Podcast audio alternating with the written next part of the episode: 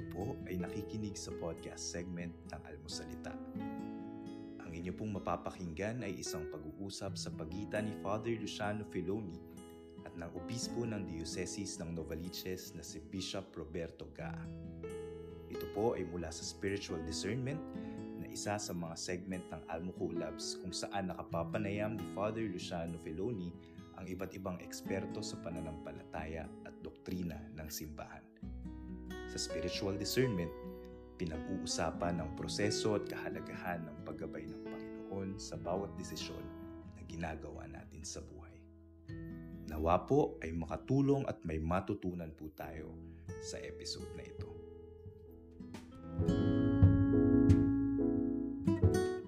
Hi, hello, good afternoon. Uh, welcome sa ating uh, episode number whatever, 14 yata, 15, matagal na, tungkol sa ating uh, spiritual discernment. Hello Bishop, good afternoon po.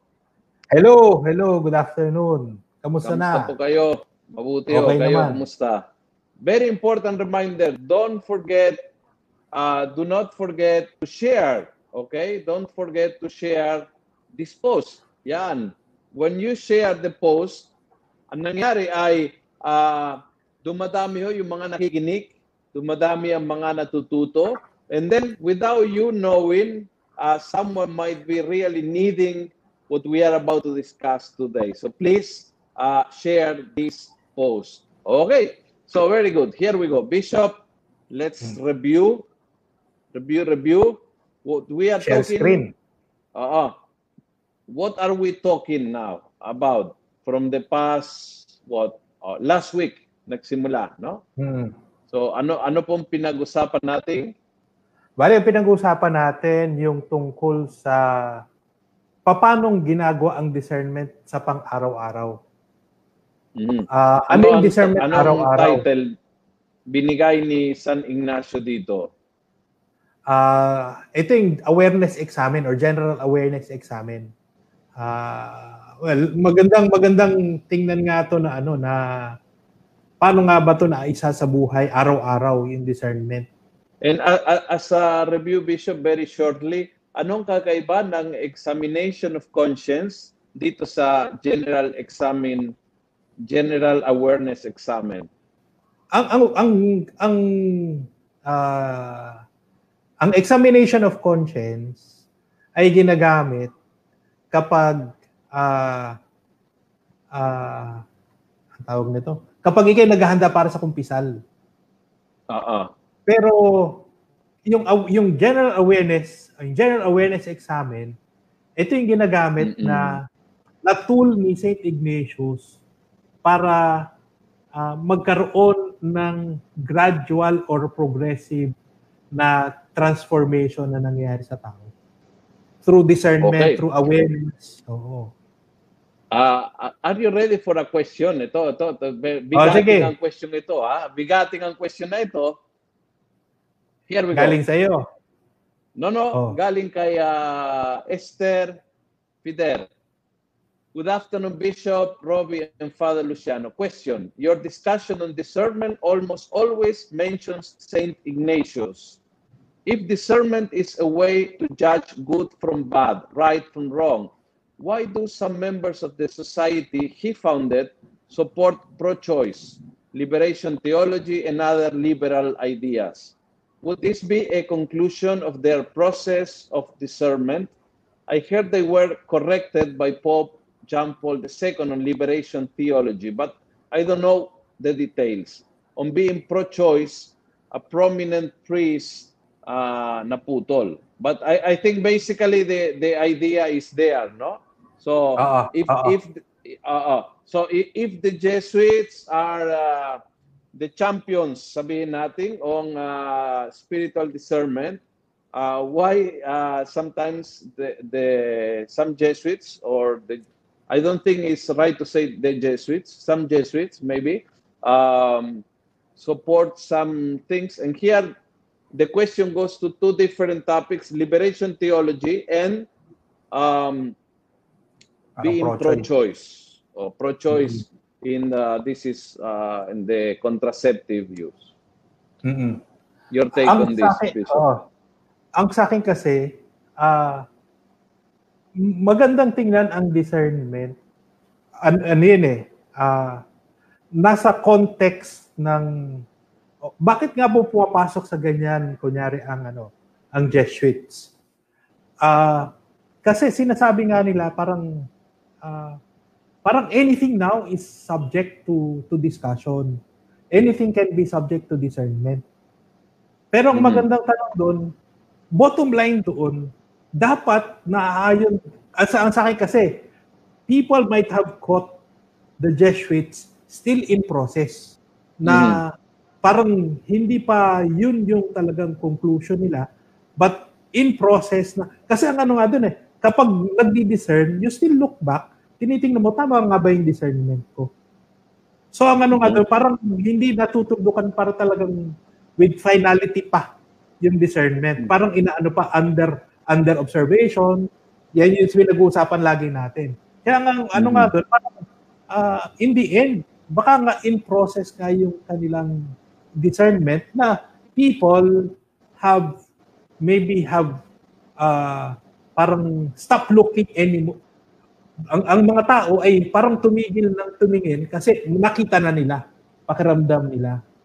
So sa akin parang, mm-hmm. I think yung proseso na yun, it's a continuing process. Kaya kailangan magandang mm-hmm. tingnan na, na hindi pa rin tuldukan din talaga yun. Baka nga Mm-hmm. Uh, at this point, yan yung nangyari. Pero tingnan mo nangyari doon sa liberation theology ngayon. 'Di ba? Parang hindi na siya nagbago din kahit 'yun nagbago. Yes. Correct. Yes. Oo. Well, that, that was my comment on liberation theology. That's my comment exactly na um, uh, liberation theology is not something bad or banned by the church. It's something that was corrected by by the Pope and uh, it, it follows suit no yung point na kinorek ni Pope John Paul II was the use of uh, the Marxist oh, uh, uh, uh, worldview. So, so oh, parang ano eh gumagawa ng theology pero ginagamit yung Marxist na concept. So kinorek mm. ni Pope uh, John Paul II yan na correct na liberation theology and it became very very in, not only interesting kundi very very fruitful theology in the church. So mm-hmm. so yon no uh, it, it's it's a process it's a process so, uh, kaya uh, ang part ng answer ko rin um, uh, we are not talking about uh, right and wrong when there is right and wrong when there is uh, good and evil there is no uh, spiritual discernment. That's a moral discernment. Mm. So you you you, you cannot des- decide. Uh, you cannot even think that is evil the will of God. You you don't you don't have to re- even think about that. You, you know that evil is not uh, the will of God. So, yung spiritual discernment is between uh, good and good, Tama. not between good and evil. Correct. Uh, ang sa akin din kasi ano eh, yun nga, tama nga, baka kailangan din i-distinguish. Ano nga ba tong ginamit nila? Discernment bang ginamit nila dito sa prosesong ito? Or moral mm-hmm. theology?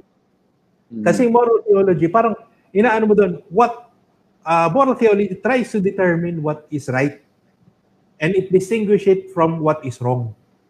Mm-hmm. So ang ano nga doon, parang uh, parang tinitingnan din yung konteksto, tinitingnan yun, no? bago din sila magbigay ng magsabi na what is right and what is wrong. Ah, uh, mm-hmm. syempre, ang ano nga diyan, uh, ah, hindi ko sinasabing walang hindi nagkakamali. Nagkakamali. 'Di ba? Uh, mm-hmm. dahil may mga may mga parang meron akong gustong pagbigyan ng diin, pero pag gano'n nangyari, minsan na-distort din yung kabuuan. Kaya mm-hmm. nga ano nga talaga napakahalaga lagi bumalik sa ano, bumalik sa ano nga ba yung, kahit doon sa moral theology, baka magandang tingnan din na parang uh, alisin ko rin yung bias ko. Alisin mm-hmm. ko rin mm-hmm. yung implication ko. Para mm-hmm. when, when I arrive at at uh, a certain ano moral theology or uh, a certain conclusion, parang it will be precisely led by the Spirit also. Mm-hmm. Okay. Uh, there is a follow-up question to uh, the question of uh, Ms. Esther, Bishop and Father. Can discernment be associated with a matter of choice? Ang sa akin, ah, pag sinabing matter of choice, matter of personal choice, yung bang ibig sabihin kaya nun? Kasi kung personal choice, parang sa akin, ah, ang ginagawa nga natin this is sa discernment, parang we are trying to find out what God is, where God is leading us. Mhm. Kaya nga nga doon eh, parang, is it a, a choice, a matter of choice? Yes, Eh, but it is choosing what God wants. Mhm. It is choosing, it is not choosing what we want. It's not a personal choice, but it is Mhm. choosing what God wants. Uh, sabi ni Esther, follow up, okay, for enlightening on liberation theology, how about the issue of contraception?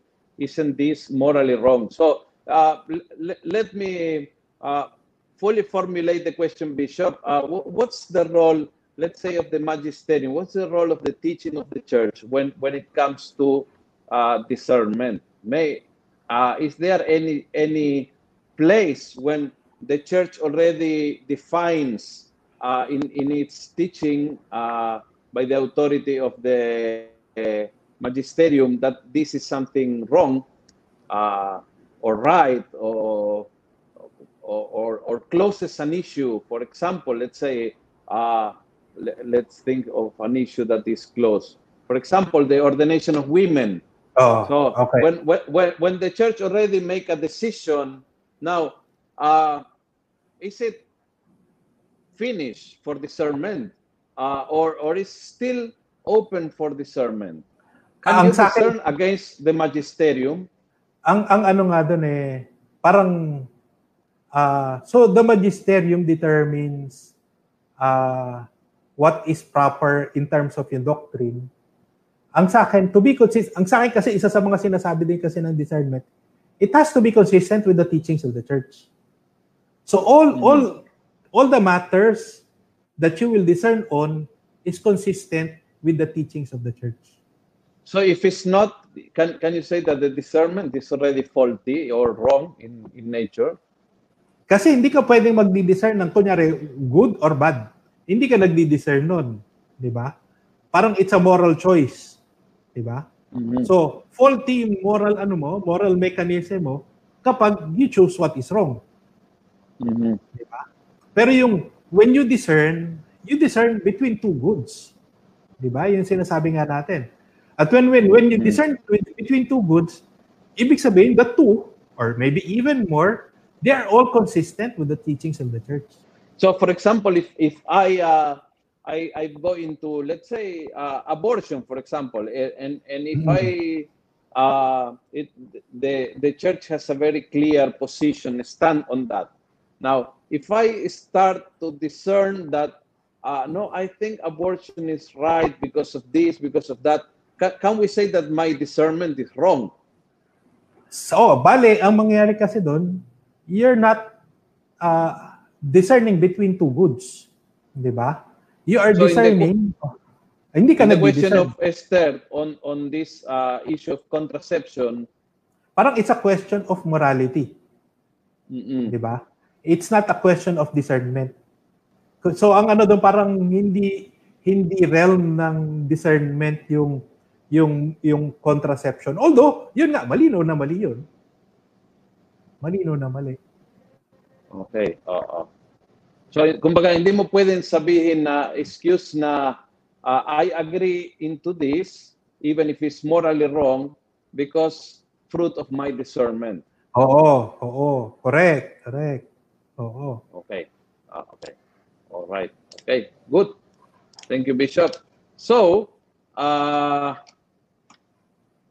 uh, uh, we can uh, go. We can go on on uh, reviewing shortly the three points. There, there are five. Tama ba? There are five uh, uh, points for this general aware, awareness examen. There are five Okay. steps. We discuss one, two, and three. Number one Okay. is you always start by magpasalamat sa Diyos. Kaya Mm-mm. we said that uh, we recommend uh, we or Saint Ignatius no recommend na that it has to be done throughout the day. Is hindi isang bagay na ginagawa lang na once in a while. O dapat Mm-mm. ah, daily ito, tama? Daily at saka three times yung ginagawa ito. Siguro mga 15 Three times. minutes. Oo. O baka nga pwedeng 10 minutes pa. Oo. So at least umaga, tanghali, and gabi ang recommendation Okay, natin. tama. Tama. Okay. Correct. So, umpisa sa umaga, magpasalamat sa Diyos. Oh, magpasalamat sa Panginoon para sa lahat ng biyayang tinanggap. Okay. Sa lahat ng biyayang tinanggap and try, Oo. try to go into specifics. Oo. Kasi nga na mo doon, parang ini-establish natin yung relationship natin sa Diyos. Yung pagtitiwala Mhm. natin sa Diyos. Mhm, Okay. mhm, mhm. Number two, Okay. Number two, humingi ang tulong ng Espiritu Santo ah, kasi ang, ang, ang gagawin natin ay dapat ah, ginagabayan ng Diyos. oo, correct. It's not a matter of memory or ano lang, ah, gawa natin. Kumbaga, the idea is to be guided by God sa Correct. ginagawa. Okay. Correct. So, ang mangyayari din doon, pagkagising sa umaga, nagmaglalayo na bantayan ng sarili ng masigasig laban sa partikular na kasalanan o pagkakamali na nais Mhm. iwasto sa sarili. So, may mga bagay na gusto nating itama sa sarili natin. Mhm. So, yun yung ihihingi natin ng biyaya din. Galing sa Mhm. Espiritu Santo. Mhm, mhm. Oo. Okay?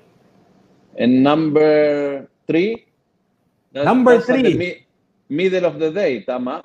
Middle of the day at saka end of the day. End of the yung day. pagbabalik tanaw. Oo. Balikan ng iba't ibang pangyari sa araw na yan, hanapin ang presensya ng Diyos at paano winaksi ang Diyos. Okay. paano nagparamdam ang Diyos du- during this half day, kung ito'y gagawin mo ng tanghali or during the Oo. whole day. So babalikan mo isa-isa, step by step, part by part, no, ang araw mo. Paano Oo. nagparamdam ang Diyos sa iyo, ang presensya niya, at paano mo winaksi ang ah, paano mo tinalikuran, kung paano mong nag-react sa kanyang presensya. Oo.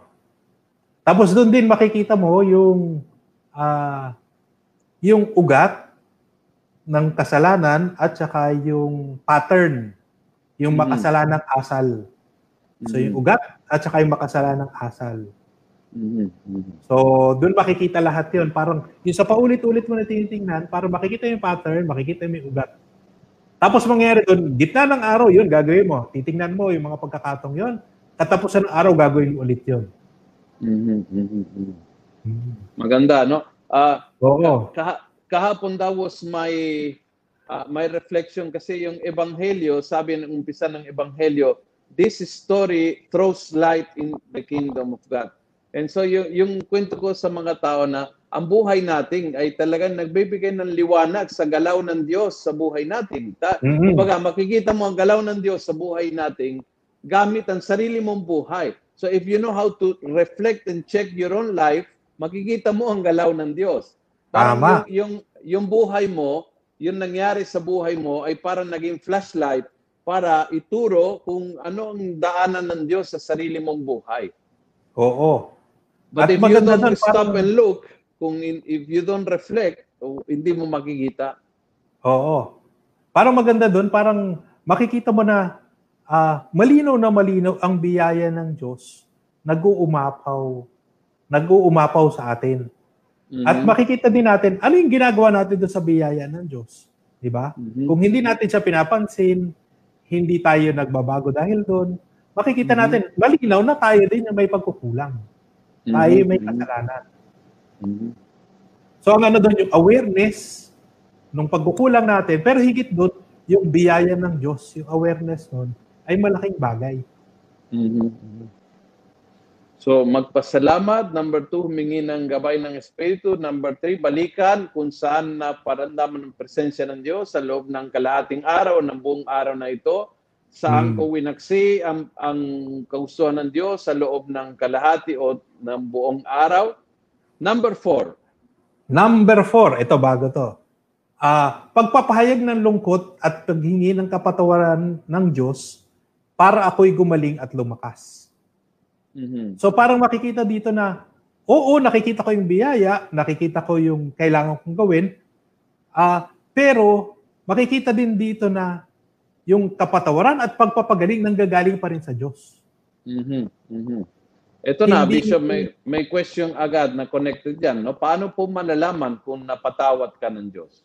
Ang sa akin naman, tingin ko malino naman, pinapatawad tayo ng Diyos. Mhm. Ang ano na lang nga talaga doon ay ah, baka tayo pa yung nahihirapan isipin na napatawad na tayo ng Diyos. Mhm.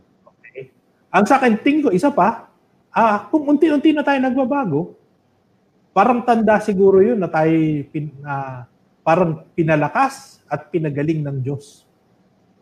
Pag Anong condition?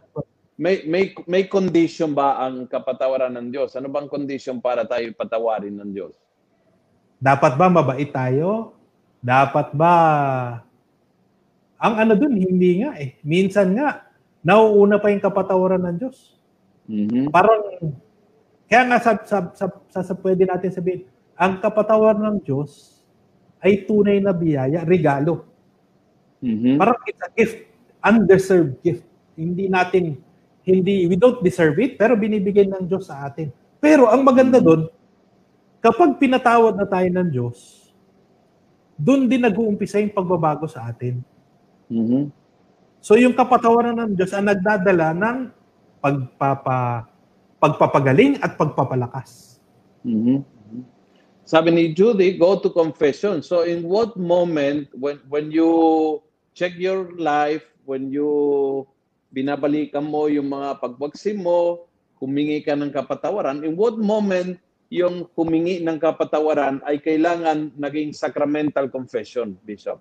Hindi naman pwedeng araw-araw Oo, Ah, three- huwag naman three- araw-araw. Three, three times a day mangumpisal. So, uh, oo. so at what moment in in your uh, doing this regularly, no? Na talagang regularly binabalik-balikan yung araw, tinitingnan kung saan ako nakamali, kung anong direction ng Diyos. At what point uh, does a Catholic realize, oh, teka muna, kailangan talaga mag-sacramental confession ako. Ang, ang sa akin kasi, itong ginagawa natin dito, yung awareness examen, or yung general awareness examen, ay dinadala ka sa isang proseso ng pagbabago. At ang ano Mhm. dito, eh, pakunti-kunting pagbabago nangyayari dito. Ang nakakaano Mhm. dito ay ah ah, pagkatapos ng isang araw, magkukumpisal na ba ako? Parang hindi pa yata kumpleto yung pagbabago. Mhm.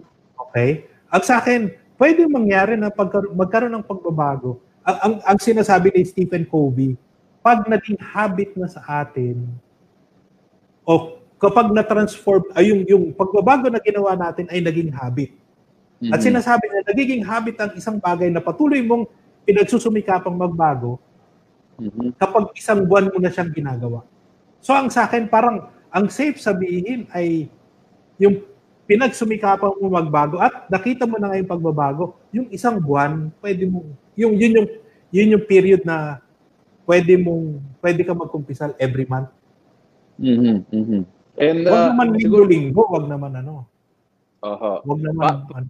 paano ho ah, kung ah, ngayon panahon na ito halimbawa na wala kang available na ah, confession in some places dahil sa lockdown or whatever no? Mm-mm. yung Mm-mm. mga ah, limitations ng quarantine and and you realize that you have uh, committed a mortal sin and you are really in need of sacramental confession paano ho anong gagawin ng tao Ah, ang sa akin kasi pwedeng, kahit quarantine kasi, ah tingin ko doon sa guidelines ay, ako ko, yung dati kasi pwedeng magkaroon ng provisions para makaano ng confession eh. Mhm. Ah, ang ang parish priest ay parang maghahanap ng lugar ah, na na na ventilated yung lugar at ah, hindi naman maririnig ng ibang tao yung pagkukumpisal at may social distance naman ay yun yung mga baka pwedeng pwedeng i, yung structurally ay pwedeng magawa ng parish priest yun. Mhm. At tingin ko ay ah kung lalo na kunyari ikaw, ikaw naman ay safe, ay pwede naman din talagang magawa ng parish priest na siya ay makinig ng confession. Mhm. Siguro sa schedule lang talaga sa parish priest yung ano. Mhm. yung con- Mhm. And uh, another question is, what is the difference between original sin and mortal sin? Wala, nasa discernment din. yung original sin, yung original sin, para na tong kompre. yung, yung original sin, ito yung, yung sin ng unang, una nating magulang. Although ito yung pinag-usapan din ni St. Ignatius sa kanyang, sa kanyang spiritual exercises. Yeah. Pero pinag-usapan niya ito sa konteksto ng ah, the objectivity of sin. Parang ang Mhm. kasalanan, una, kasalanan nga ng mga anghel. Sila yung unang nagkasala. Dahil Mhm. sila yung nagsabing, I will not obey. I will not serve. At dahil doon, sila ngayon yung nag-impluensya sa mga tao doon sa original sin. Okay? Mhm. Ah, na kung saan it is portrayed in the scriptures as the sin of Adam and Eve. Mhm.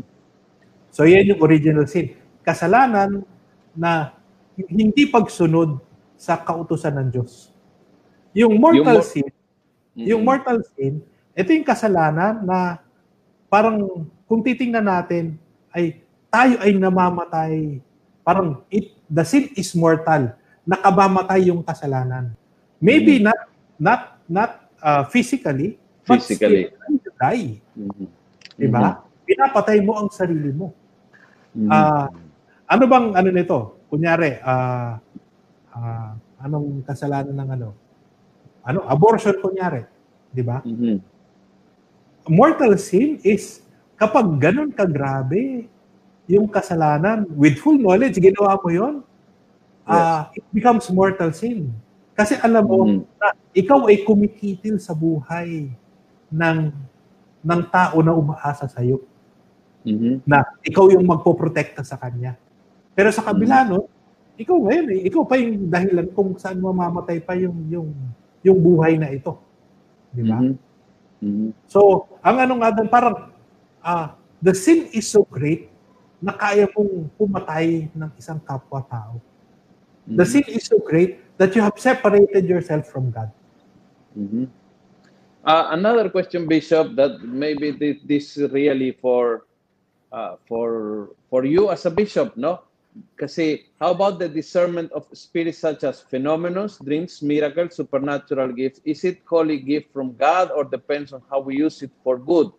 And kaya sabi ko, this is good for bishop dahil isn't it na ah, parang kasama doon sa role ng obispo ang kanyang ah, dis- discerning the gifts and therefore pag may may ganyang supernatural na nangyari ah, hindi hindi agad-agad dinideclare na supernatural kundi binibigyan ng ah, pagkakataon na talagang pag-aralan kung talagang naayon Oo. ba ito sa kalooban ng Diyos.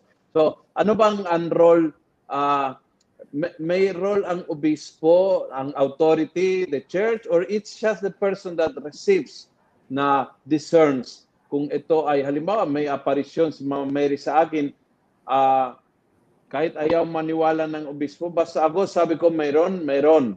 Ganun ba yon yun talagang ah ah, personal? O may, mayroon pong pananagutan if you call it pananagutan o mayroon po tayo mayroong higher authority? May, may level of discernment na hindi on the personal? That is ecclesial in nature Kasi ang ano nga dyan, ah, pwede magkaroon ng personal revelation. Ah, kunyari sa iyong panalangin, ikaw ay parang na na nabigyan ka ng insight na ganyan. Okay. Malinaw 'yon na yun ay personal revelation. At Mhm. titingnan mo pa rin, yun ba ay naayon pa rin sa katuruan ng simbahan? O ito ay kumukontra sa katuruan ng simbahan? Kasi kapag ito ay Mhm. lu- kumukontra sa katuruan ng simbahan, mag-ingat-ingat din. Kasi Mhm. baka tayo ay, oo nga, totoo, nagdadasal tayo nung dumating ito. Pero Mhm. mag-ingat din kasi baka ito'y galing sa masamang espiritu. Ginagamit niya yung panalangin as avenue para limlatin ka. So ang ano doon ay yun ay personal revelation. Una, yun yung unang level.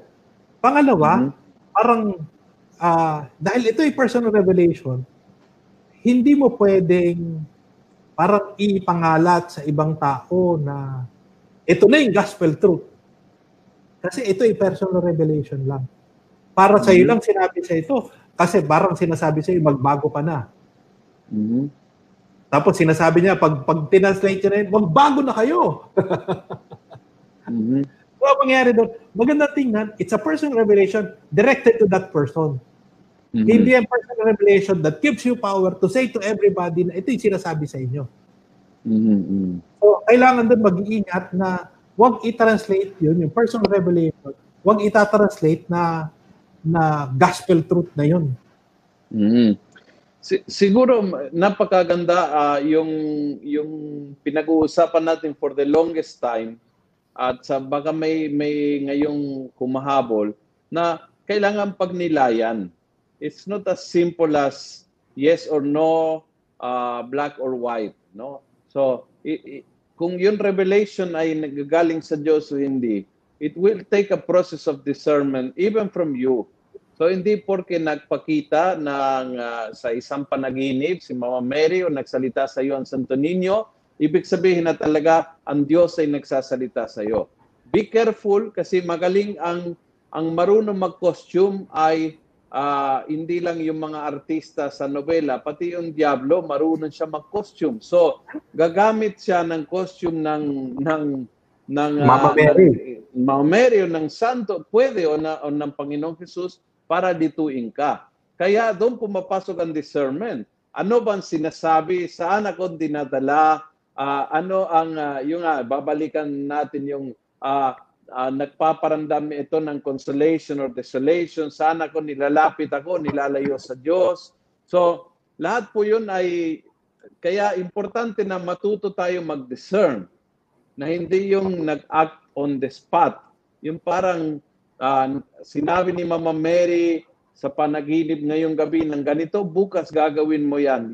That can be very impulsive and uh, kung pumayag ka doon, madali kang lokohin. Kaya ingat-ingat lang. No? Mm-hmm. It, it's a process of discernment, kumbaga. No? Okay. Sige po, Bishop. Let's go to number... Five. Uh, ah, na, na, nasa number four na tayo, no? yung, uh, yung paghingi ng kapatawaran. One more question related to that. Uh, uh, Father, is it valid to ask forgiveness direct to, direct to God without going to confession? From Montreal, Canada? Ang, ang sa akin, malaki ang mawawala.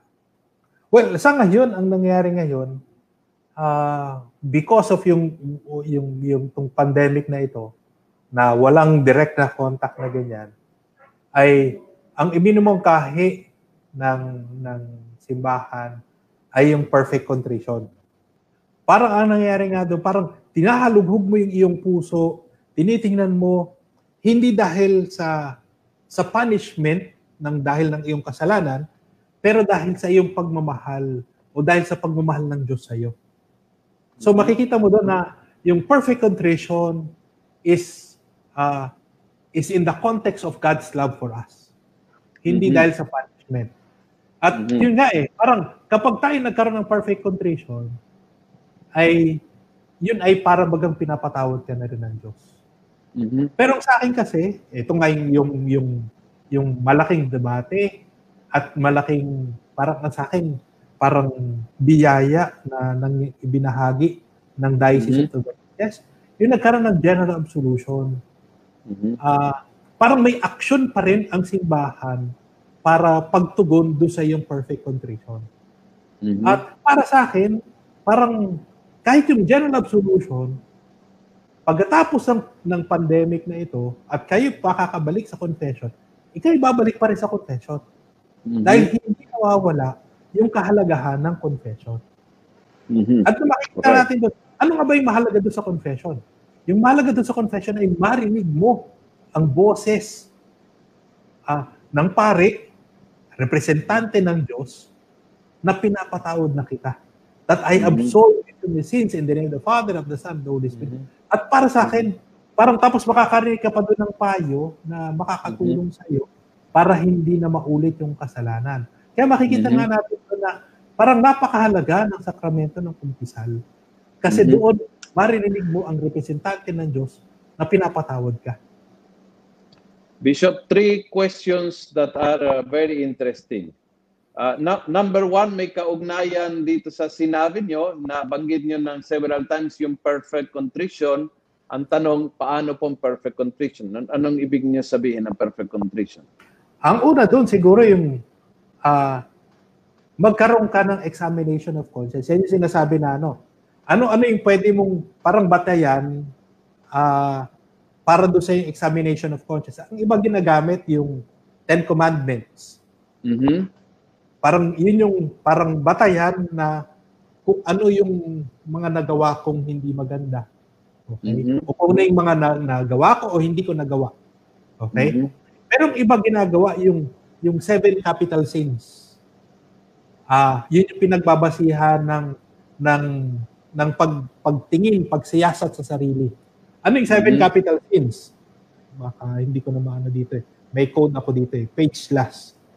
Ah, pride, avarice, greed, envy, lust, anger, saka sloth.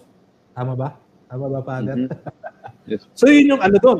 Kung titingnan mo, yun yung seven capital sins, meron ba akong nagawang kasalanan na bumabagsak do sa ganong klaseng kategorya? Kunyari, Mhm. pride.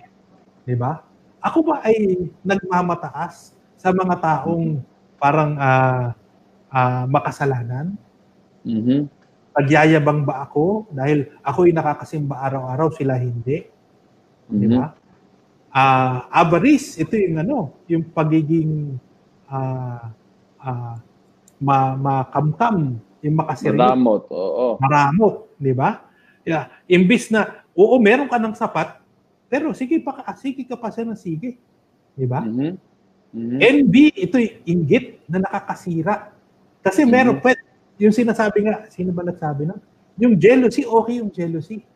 Kasi Mhm. kahit ang Diyos, jealous. God is a jealous God. Mhm. Di ba?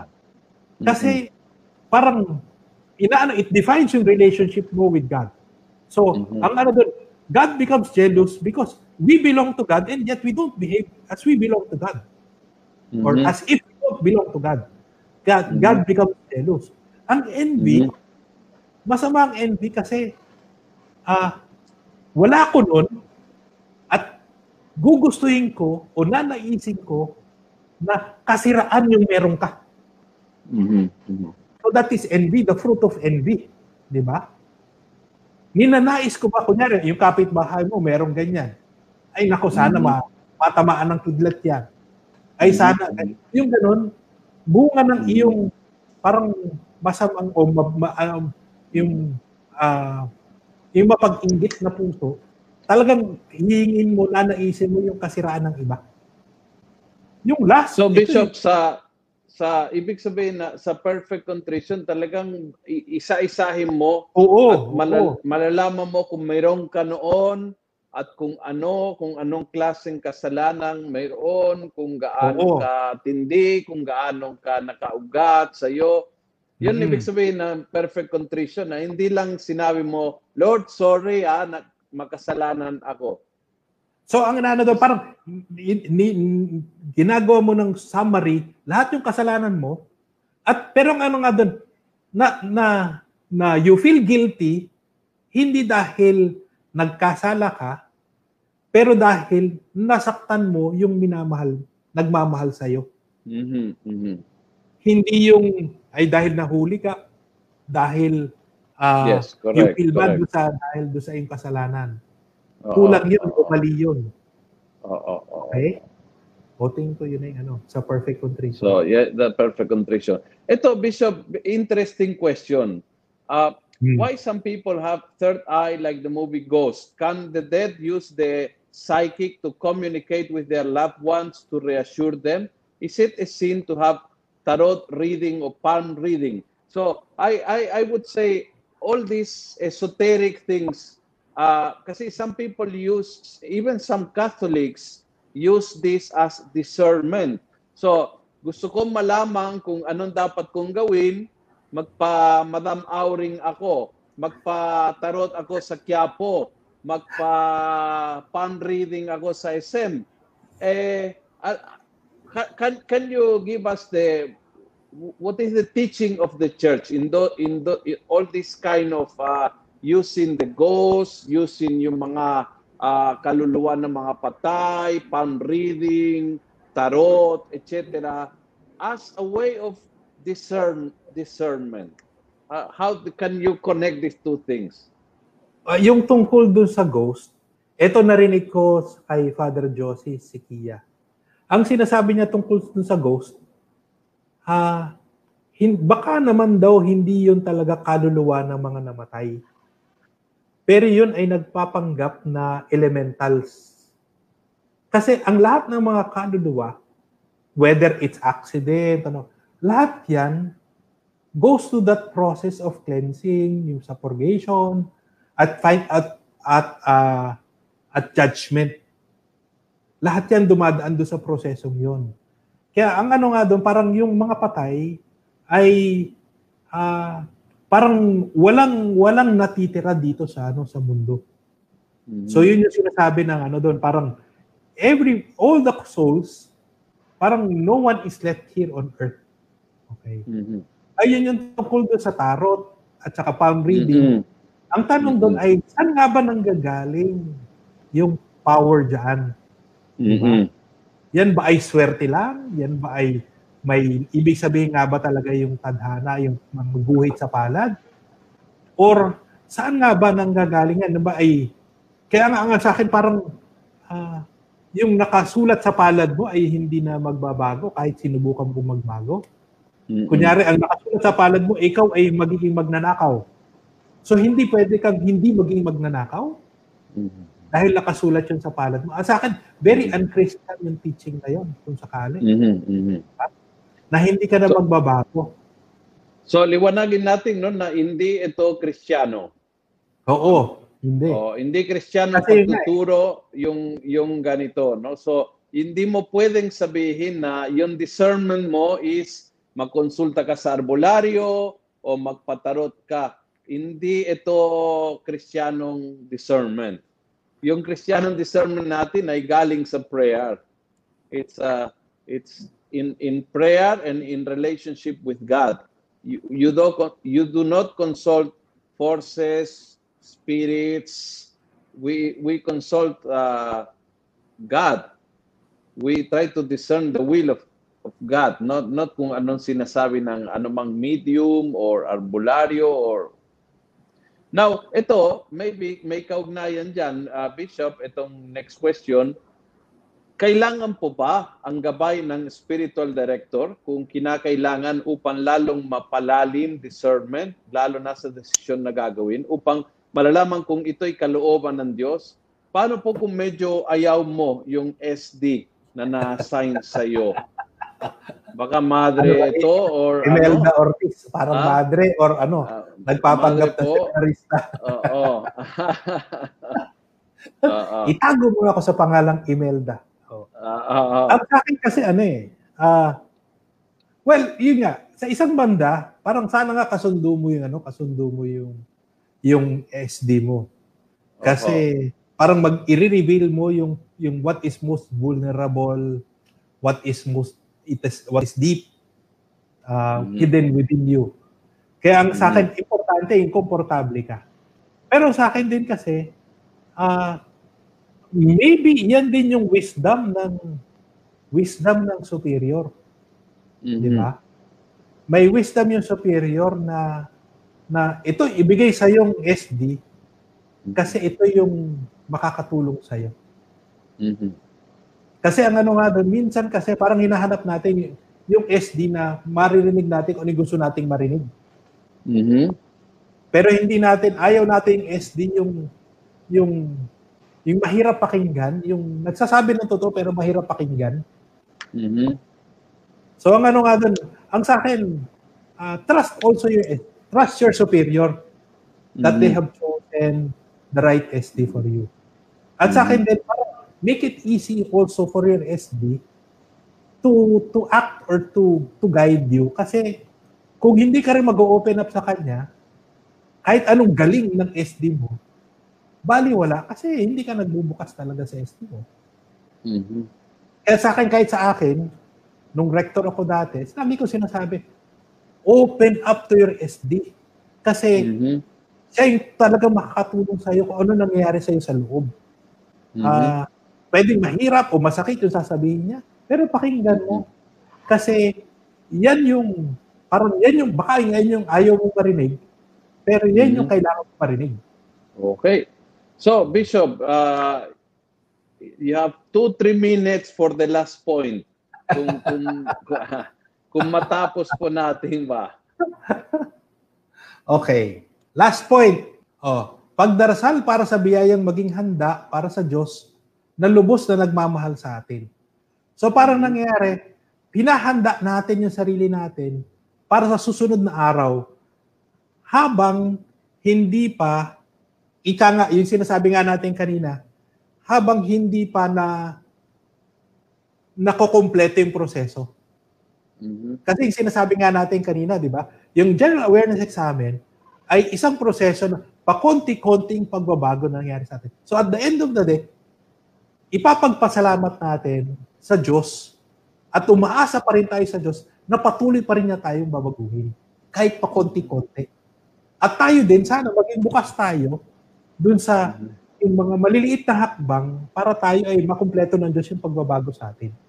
So, yung, yung lima po na yan ay ah, oriented to, paulit-ulit sinasabi natin ito, no? But oriented to doing it, not to knowing. Tama? Oo, tama. So it's, Tama. it's not about knowing kung anong gusto ng Diyos.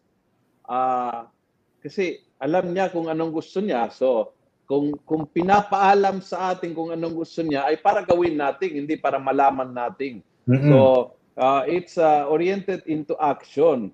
And therefore importante na all all process of prayer has to uh, end in landing. Kailangan talagang ibaba sa an, an, anong gagawin ko. It's uh, oriented towards a real action. Tama? Correct. Correct. Correct. Kaya nga ano nga dyan, parang ah, hindi pwede tayo yung dasal ng dasal, ah, pero hindi natin ginagawa. Mhm. Ah, kasi minsan mahirap din yung pinagagawa bunga ng ating dasal. Pero yun nga eh, ang sa akin, asahan mo kapag yan yung pinagagawa sa'yo ng Diyos, bibigyan ka rin ng biyaya para magampanan mo yan. Hindi ka hindi ka iiwan ng Diyos sa ere. Naku, very interesting. Sayang naman na, ano, hindi naman sayang na may misa ako. Pero sayang na, sayang na may misa ko alas 6 dahil dumadami ho yung mga magagandang question. So, ang, ang aking mungkahe sa mga viewers natin is ah, balikan po natin next week and uh, you start uh, asking questions earlier in our conversation. Ah, pero napakaganda ho yung mga ah, mga tanong dito. May maraming questions about uh, the revelations, uh, about asking signs from God, uh, mayroon about uh, visions, the dangers of seeking message from visions and uh, dreams, uh, about the tradition of the church na tra- uh, tradition na kung pwede basta na lang palitan yung mga uh, kinaugalian, sabihin natin uh, sa simbahan. May maraming interesting questions kaso lang naubusan po tayo ah, ng oras. Kaya gusto ko magpasalamat po sa mga sumubaybay sa atin. Mayroon po tayong ah, people from Saudi Arabia, Japan, USA, Australia, Hong Kong, Jordan, United Kingdom, Ireland, Canada, and Qatar. And from the Philippines, from Pasig, Naga, Laguna, Baguio, Manila, Leyte, Makati, Rizal, Malabong, Cavite, Bulacan, Camarines Sur, Quezon City, Marikina, Paranaque, Pampanga, Bukidnon, Taguig, Zamboanga City, Caloocan, Pateros, and Batangas. Maraming maraming Marami, salamat po no sa lahat ng sumubaybay. And uh, again, let me remind you if you want to go back if you want to go back and to understand, maganda ng balikan kung kung ngayon lang kayo nag-log uh, in, balikan ninyo, go back to YouTube, find the what you call is uh, playlist. Makikita niyo yung playlist ng uh, Spirituality with Bishop Robbie at andoon po lahat ng episodes. So, parang we are building we are building a tower So nagsimula po sa foundation, nagpunta sa first floor, second floor. Ngayon po tayo ay nasa, sabihin natin, third floor. Pero kung hindi mo maintindihan from the foundation, minsan mahirap uh, subaybayan ito. Kaya ang aking suggestion, if you are new, uh, go back to the the old episodes. These are good listening, good formation, solid spiritual formation bilang Catholics mahalagang mahalaga po ito, no? So, bago tayo matapos, humingi po tayo ng uh, uh, ng bendisyon po ng ating obispo. Bishop. Sa ngalan ng Ama, ng Anak, ng Espiritu Santo. Amen. Mahal namin Panginoon, kami nagpapasalamat sa mga tanong. Nakaka nakakagulat yung mga tanong, nakakabigla yung mga tanong. Uh, pero ito'y nagmumula sa karanasan, karanasan namin at nais naming magkaroon ng kaliwanagan. Saan nga ba kami dinadala nitong mga karanasan na ito? At nais naming mailagay sa tamang lugar ang lahat ng ito. Uh, kaya hinihingi namin ang iyong paggabay, hinihingi namin ang iyong Espiritu Santo, hinihingi namin ang uh, ang iyong proteksyon. Para ang aming discernment ay laging nakatuon sa mabuting espiritu at kami ay makatugon at gumalaw at aksyonan ang hinihingi sa amin ng aming panalangin. Kaya mahal namin Panginoon, nagpapasalamat kami sa lahat ng ito, sa naway magkaroon kami ng lakas, tumugon sa iyong panawagan. Ito yung hiniling namin sa ngalan ni Kristo na aming Panginoon. Amen. Sumayin niyo, Panginoon. At sumayo rin. Pagpalain kayo ng makapangyarihang Diyos, Ama, Anak, at ng Espiritu Santo. Amen. Amen. Thank you po, Bishop. Salamat. Thank you, thank you. God bless and happy bless, anniversary po. Maraming salamat po sa pakikinig. Huwag niyo pong kalimutang i-click ang follow button sa podcast channel na ito upang matunghayan pa ang iba't ibang episode ng Almo Collabs. Maaari nyo rin pong ilike ang Facebook page ng Almosalita para makita pa ang ibang mga content katulad nito. Maraming salamat po sa pagiging mga cyber missionaries mga kaalmosalita and together, let's make the Word of God viral every day and everywhere.